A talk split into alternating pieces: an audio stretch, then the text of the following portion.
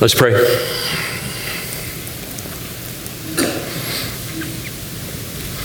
Our Father, as we open the Word together this morning, we pray your Spirit would do His good work in us, cause us to be receptive to the truth we find here, strengthen us so that we would believe. Help us not to grow discouraged when we see our shortcomings, but to recognize the path of life runs right through the cross of Christ, that there is no sin or shortcoming on our, behalf, on our part that the sacrifice of Christ has not fully atoned for. So we can come with confidence, receive the forgiveness and the strength, and the hope to go forward. Help us to be a believing people this morning. Father, we pray in Christ's name. Amen. Open your Bibles to the fifth chapter of Ephesians. Ephesians chapter 5. We continue in our series here on biblical authority and submission and the role of the husband. Beloved, you've heard me say this more than once, but I'll say it again because it's so true that it's worth saying again and again and again and again, and that is that marriage is a most wonderful thing. It is an incredible gift of God. It is the oldest and most essential of all human relationships. It was established by God in the sixth day of creation. Marriage is the basis of all human flourishing. Marriage is a good gift, a good gift. But marriage and the marriage relationship serves a purpose beyond simply our happiness and our human flourishing. As one writer says, and I quote, God's purposes for marriage are on a larger scale in that no other relationship within the family so fully mirrors God's purposes in the universe. No other relationship within the family so fully mirrors God's purposes in the universe. In other words, this amazing good gift by God on the sixth day of creation not only is the basis of human flourishing, but it is as we will see this morning in a little fuller way, a mirror, a picture of God's purposes in this universe. The implications, the realities of that statement will become more and more evident this morning. We are here in the fifth chapter, and we are on the fourth message with regard to the role of the husband. This section, verses 22 through 33, where we are talking about biblical authority and submission. Here, now, the role of the husband. We've noted that there are 14 characteristics, 14 characteristics of a husband's authority, and we're looking at them so that we might understand it, appreciate it, and exercise it in a Christ honoring fashion in our homes and in our marriages. We've looked so far at four of them. Right, just quickly, a husband's authority is unavoidable. A husband's authority is covenantal. A husband's authority is reflective, and a husband's authority is primary. We have looked at all of those. We introduced last week and are returning this week to the fifth of those characteristics, and that is that a husband's authority is loving. A husband's authority is loving. That will be what we speak about this morning. I introduced it last week at the end of the message here in verse 25, where Paul says, Husbands, love your wives, just as Christ loved the church and gave himself up for her. And we introduced this characteristic that a husband's authority is loving by reflecting on the relationships within the triune Godhead. And in particular, I called out to you a book that I think is one of the finest books that I have read with regard to the Trinity, and it's called Delighting in the Trinity by an English author, Michael Reeves. I'm going to review just quickly as we start again this morning what I spoke there about the end of last week to get it into your mind and lay it down as that foundation as we go forward and talk more applicationally about this verse 25. Paul says in 1 Corinthians chapter 11 and verse 3 that I want you to understand that Christ is the head of every man and the man is the head of a woman, and God is the head of Christ. This headship or authority structure is also the channel through which the love of God flows, and that is an important point. It is through the headship structure, through the authority structure within the Godhead, that the love of God flows. For example, the Father is the head and lover of the Son. The Father is the head and lover of the Son. As we noted last time, while the Son certainly loves the Father, it is Christ the Son who is called the Beloved. The Father is not the Beloved, it is the Son who is the Beloved.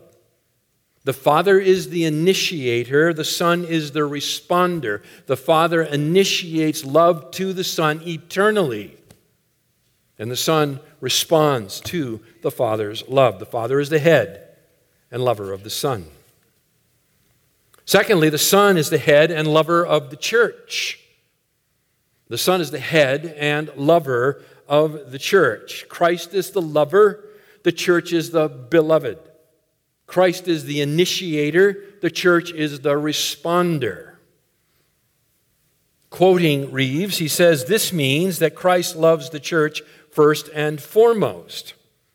His love is not a response given only when the church first loves him. His love comes first, and we only love him because he first loved us. Christ is the head of the church. Christ is the lover of the church. Christ is the initiator. The church is the responder.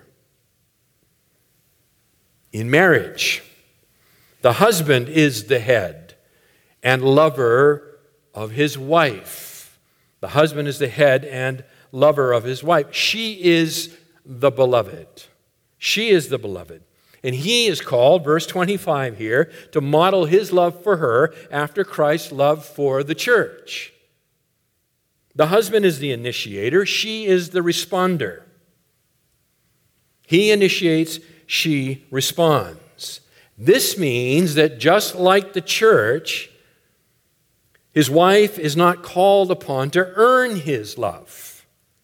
But again, quoting Reeves here, can enjoy it as something that is lavished upon her freely, unconditionally, and maximally. The father is the head and lover of the son. The son is the head and lover of the church. The husband is the head and lover of his wife. Do you see how it flows out from the very nature of God? So, thinking about that with it as a theological foundation, the command here to love our wives as Christ loves the church, I want to I want to focus on three, just three aspects. Three aspects in which this love must be displayed. Three aspects in which our love for our wives must be displayed. Here they are. First, a husband's love must be tender. A husband's love must be tender. In Colossians chapter 3 and verse 19, we find here the ESV translation, which I think is the right one here. Husbands, love your wives and do not be harsh with them. Husbands, love your wives and do not be harsh with them. This verb that's translated harsh here uh, only appears four times in the New Testament. Once here in Colossians 3:19 used by the apostle Paul and three times in the book of Revelation used by John. It's used in Revelation 8:11, and twice in Revelation chapter 10, verses 9 and 10. That's it. That's all the only place it appears. In Revelation, it refers to that which enters the stomach and brings bitterness and a violent response.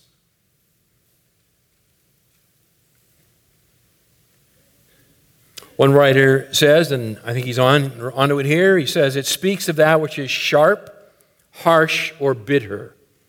Sharp, harsh, or bitter. Okay? Husbands, love your wives and do not be sharp, harsh, or bitter with them. Now, why would Paul write that? The reason he would write that is because there is a great temptation as a husband who is also a sinner, or maybe we should say as a foremost sinner and a husband, there is a great temptation to act towards our wives in a way that is harsh, to be harsh with our wives. Through the years in pastoral counseling, I have seen it many, many times. Husbands who are harsh with their wives. And I'm going to give you some examples of ways in which I have observed husbands who are harsh with their wives. I'm not going to take any time to elaborate on them, I'm just going to list them out to you. And to do this, to twofold, to show you, number one, that it is, a, it is a human condition for men. And secondly, gentlemen, that if you find yourself in any of these, that you will repent. That you will repent. You are being harsh with your wife when you ask them to run the household without giving them enough money to do so. When you ask them to run the household without giving them enough money to do the job.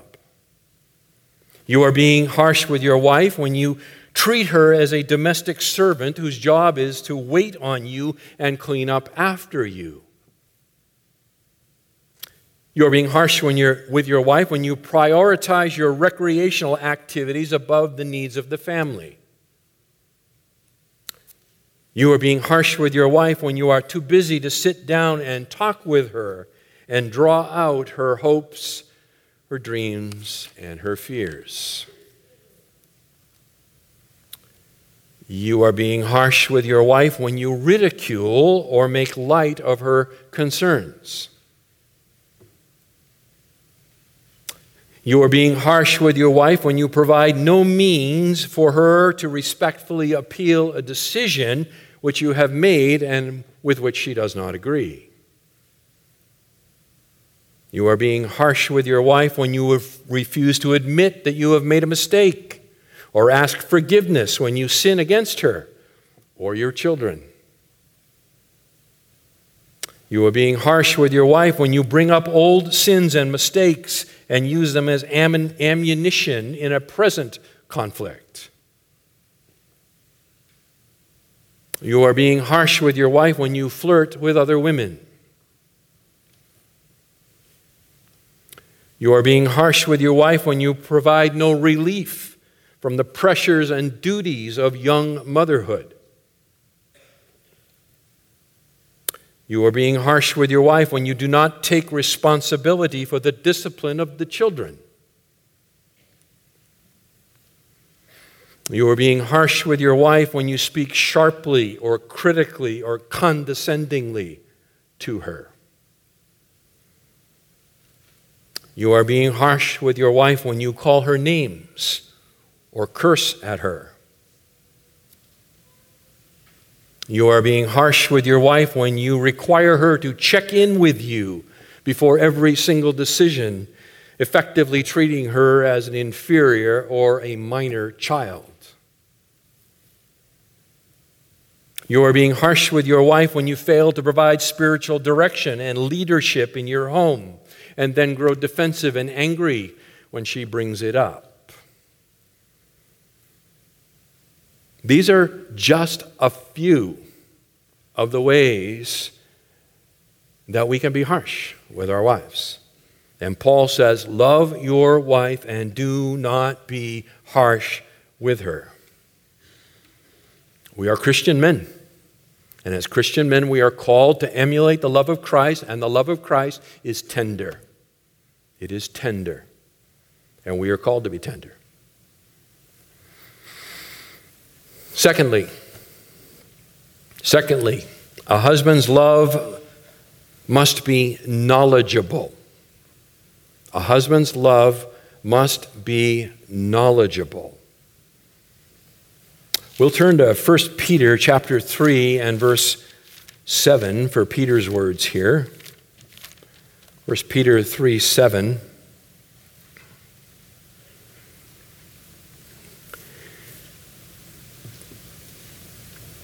Peter says, You husbands, in the same way, live with your wives in an understanding way, as with someone weaker, since she is a woman and show her honor as a fellow heir of the grace of life, so that your prayers will not be hindered. Peter says to the husbands here in verses 1 through 6, he's got a lot to say to the wives, but here he speaks to the husbands. And he says, Husbands, we are to conduct our relationship with our wives literally according to knowledge. Verse 7 You husbands, in the same way, live with your wives according to knowledge. That's what it literally says. According to knowledge. Live with your wife according to knowledge. The question is what knowledge? What knowledge must a husband take into account in his marriage? What must we know, men, if we are to live according to knowledge? It is a knowledge that takes into account the similarities and differences between men and women. That's what Peter is after here. He gives us that hint for the, re- the need for this when he says that she, uh, she is weaker because she is a woman. She is weaker because she is a woman. That's the knowledge that we are to live with her in, in accordance with.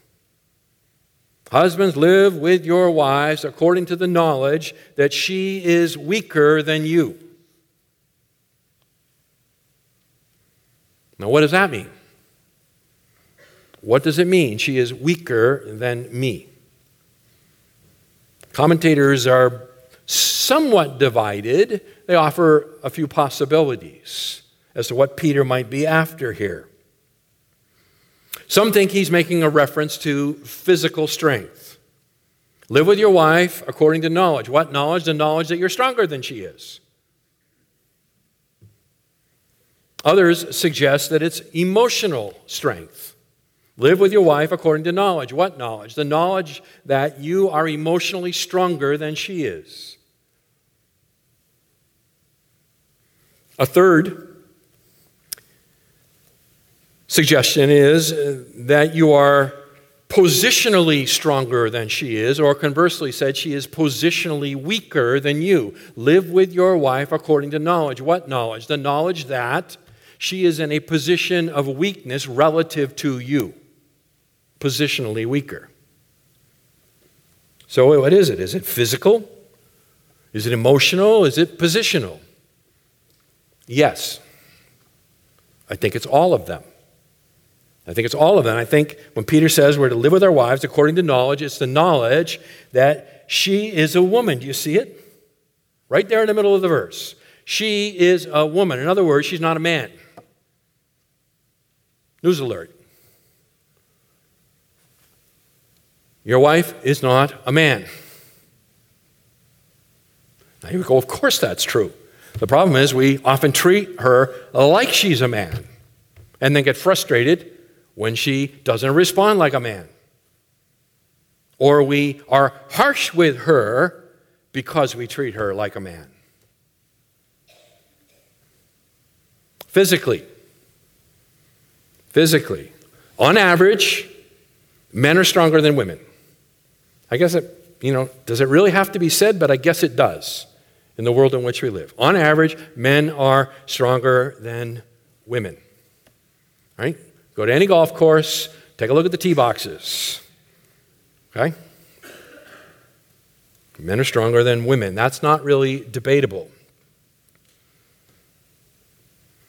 I think the implications of that are, though, gentlemen, is that your wife cannot carry the level of physicality, physical burden that you carry.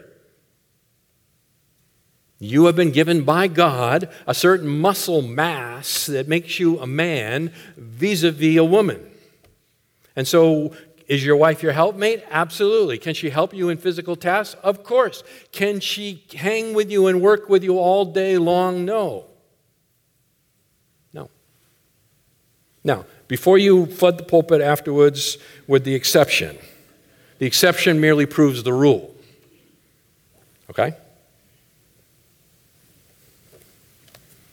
She is physically weaker, for she is a woman. She is emotionally weaker.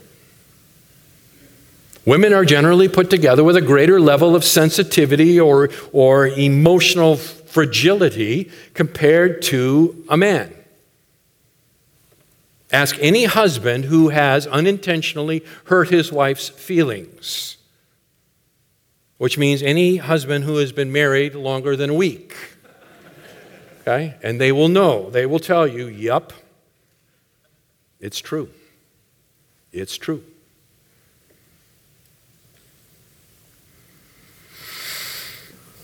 Women are not, generally speaking, as able to easily wall off their emotions as men can. It's just the way God has made women and men.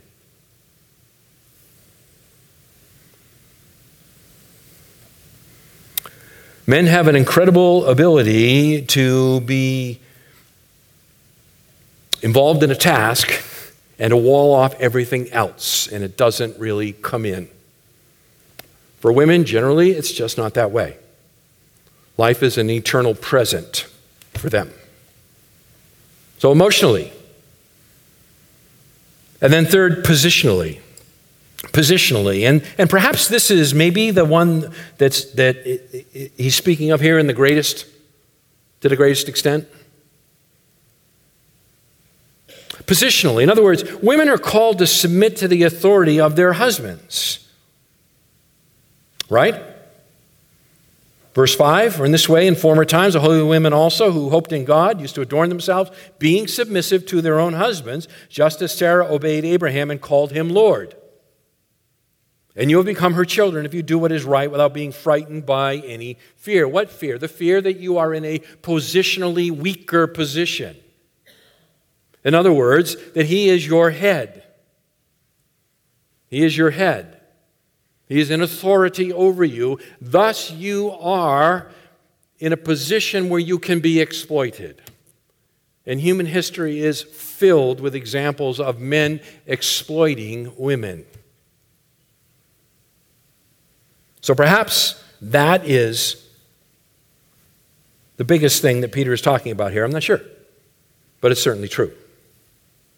Certainly true. In light of all of this, whether it's primarily he's talking physically or emotionally or positionally or all of the above, in light of that, Peter calls on the husband to be considerate of their wives and not take advantage of them right?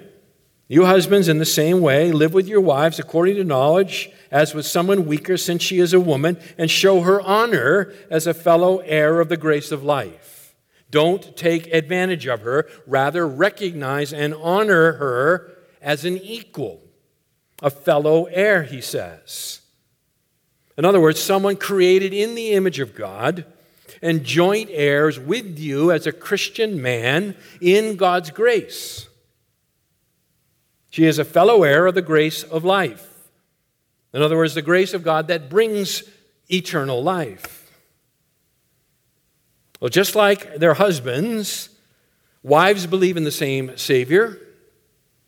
They are redeemed in the same by the same ransom, they live by the same grace, and they look forward to the same eternal destiny. And so, although, man, you are stronger than her, you're stronger than her, she is your equal. She is your equal as a joint heir of the grace of God. Now, why does Peter say all of this? Why does Peter say all? Why does he insert this here in verse 7? I think the reason he inserts this is because it's hard for men not to think of uh, weakness as inferiority. I think it's really hard for a man to conceive of weakness and not equate it to inferiority. But I think that just shows that we don't have God's thoughts on these things. Right, let me ask you a question. Question for you here. Which is stronger? Which is stronger, a hammer or a teacup? This is not a trick question. Okay? Which is stronger, a hammer or a teacup? A hammer, of course, right? A hammer. Which one is better? Which one is better? A hammer or a teacup? Answer? Depends, doesn't it? I mean, I realize you can use a butter knife to tighten a screw, okay? But it's not what it's for. But you cannot use a hammer to drink tea. You cannot use a hammer to drink tea.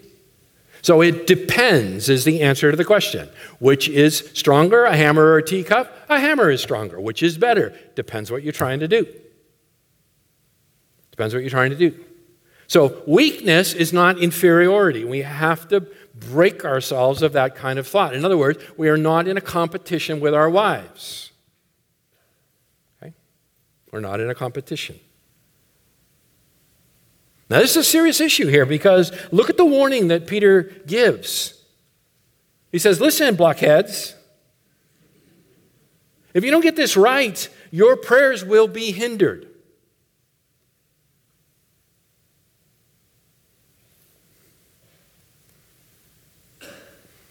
A failure to value our wife as a weaker vessel will hinder our prayers. It will hinder our prayers as husbands. In other words, if you are out of fellowship with your wife, you are out of fellowship with God. If you're out of fellowship with your wife, gentlemen, you are out of fellowship with God.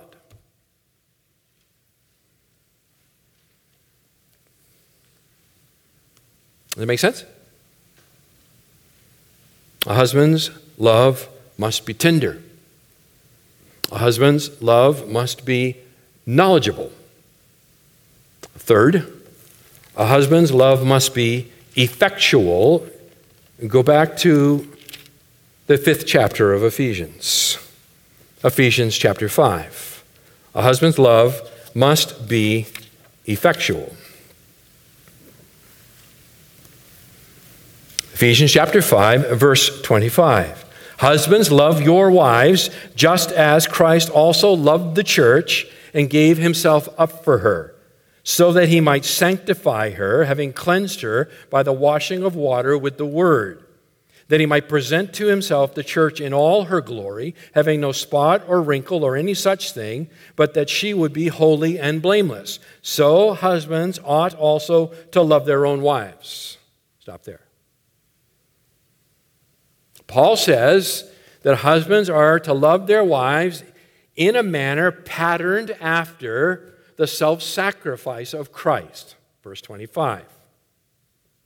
Then in verses 26 through 27, Paul spells out for us here the goals of Christ's self sacrificing love, and there are three of them.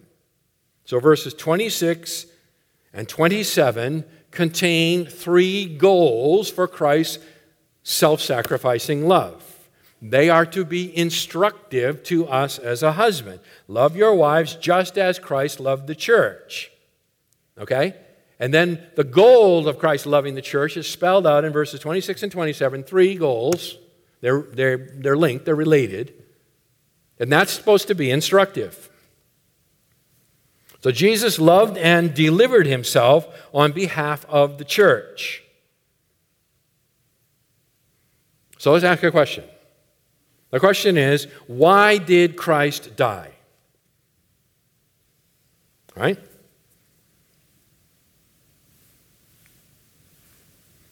Christ gave himself up, verse 25, for the church. Why? Why did he do this? Verse 26 so that, so that he might sanctify her, having cleansed her by the washing of water with the word.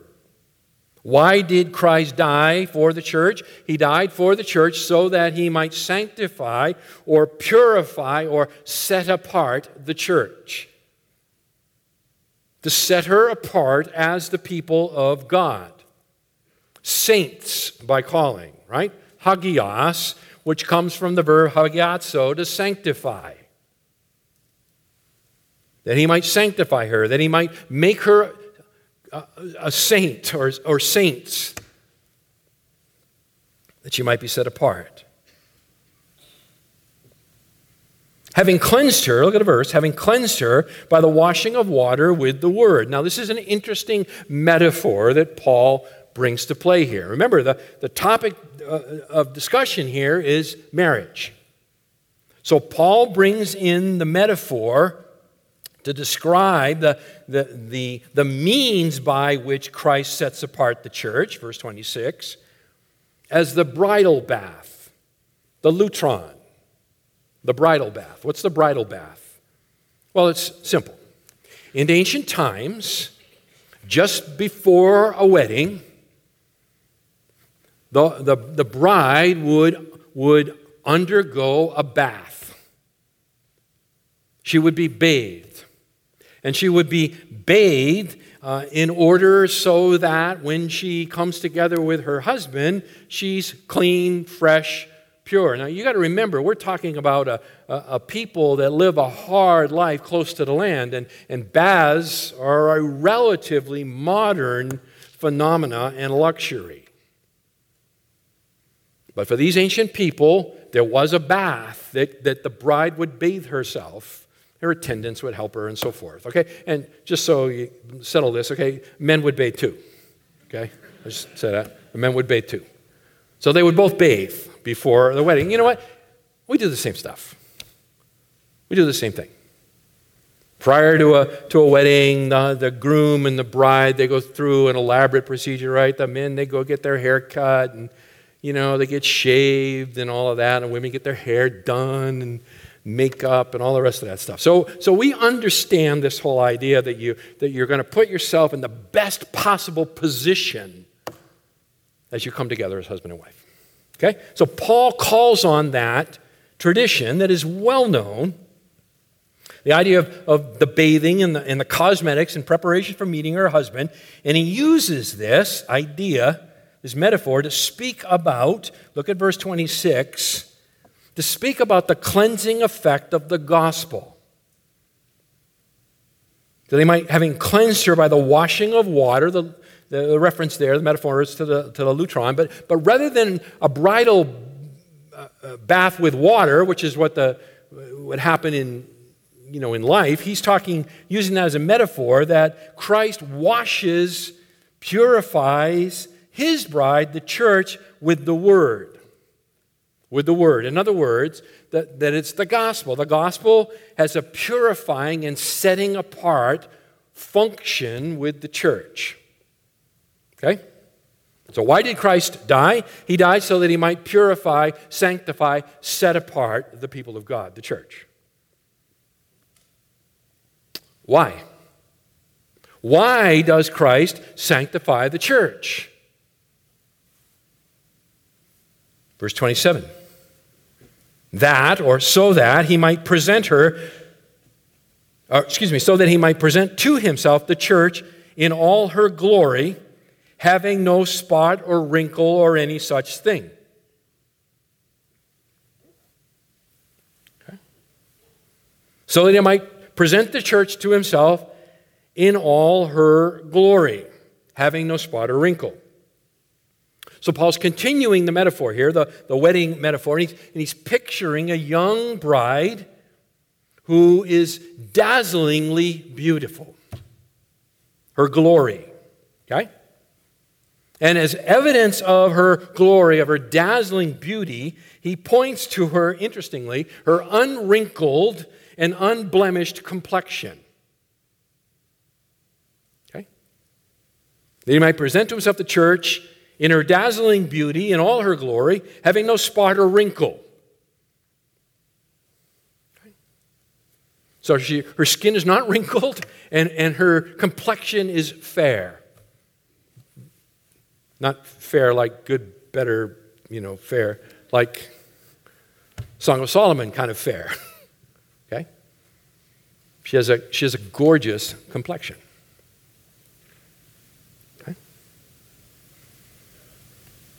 Why does God set the church apart?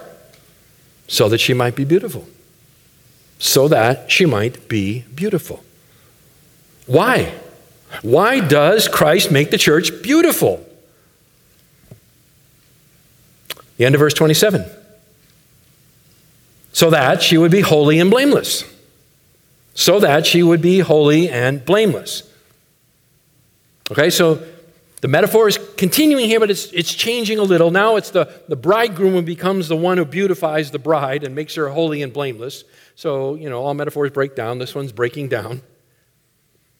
But it, it could be a reference here. Uh, people have suggested it, and maybe they're onto something here.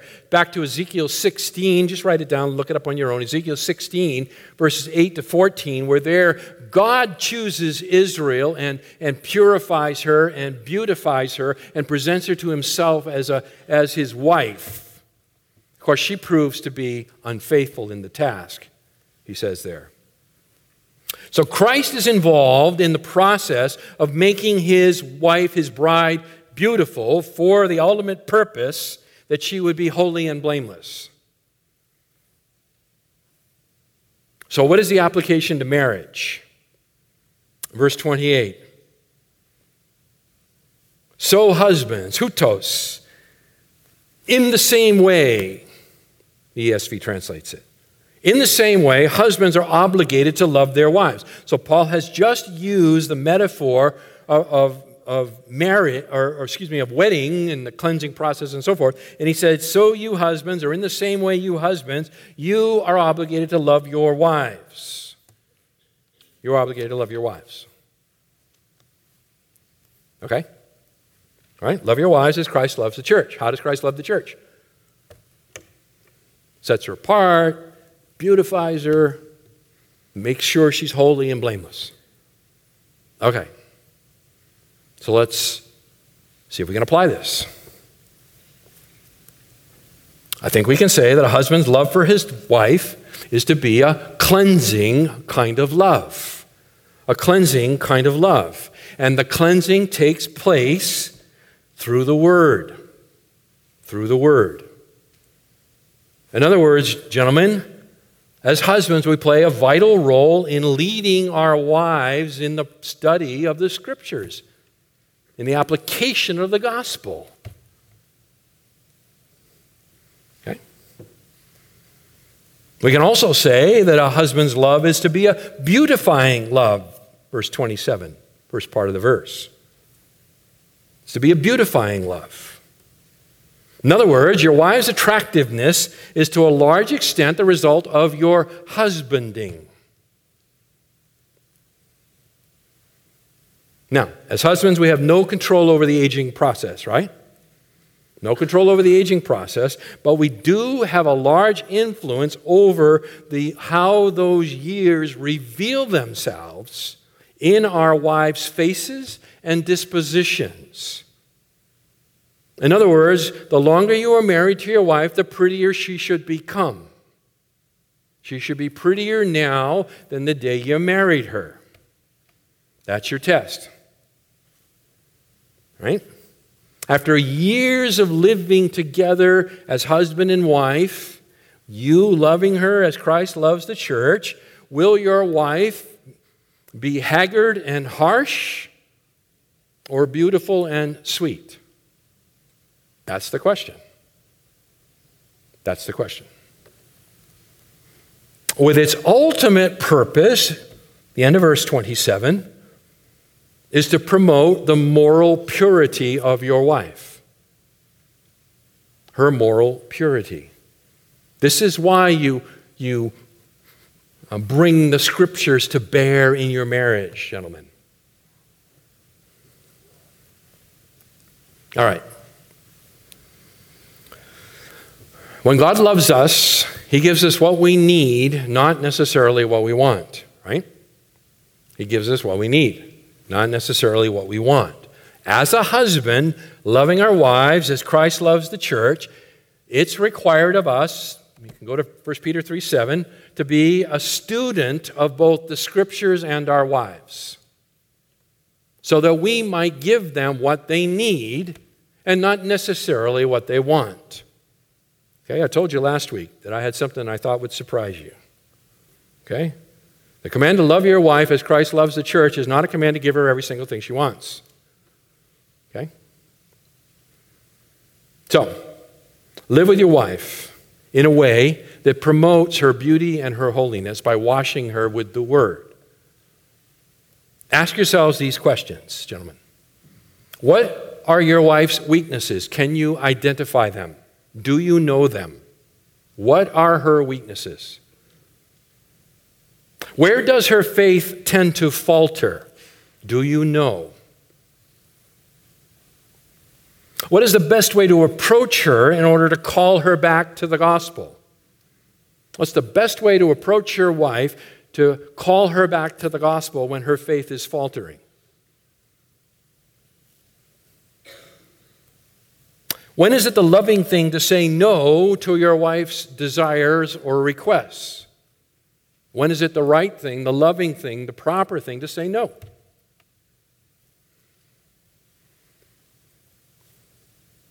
What if she does not want to read the word and pray together right now?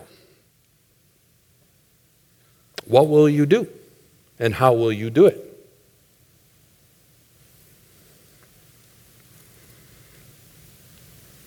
Perhaps it's a consequence of our own poor and inconsistent husbanding. We have to consider that possibility. All right. Love your wife as Christ loved the church. Gentlemen, you cannot do this. You cannot do this in your own strength. This is not a pull myself up by my bootstraps and try a little bit harder. This requires a full dependence upon the Spirit of God to work in and through you as the scriptures shape your heart, you help shape hers. Okay? Let's pray.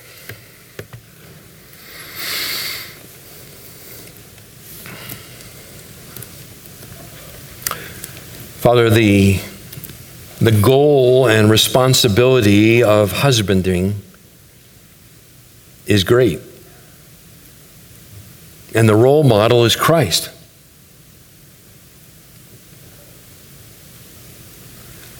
And our Father, the task is too much for us in our own strength. It is impossible. It is, it is designed to drive us to the gospel. We cannot live out the Christian life apart from the gospel. Even as this entire section begins, we have to be filled by your Spirit. I pray, Father, that you would help us as husbands to love our wives tenderly, to love our wives according to knowledge, and to love our wives effectually. Oh Lord, please forgive us for our failures and shortcomings. And help us to fulfill our holy task. We ask for Jesus' sake. Amen.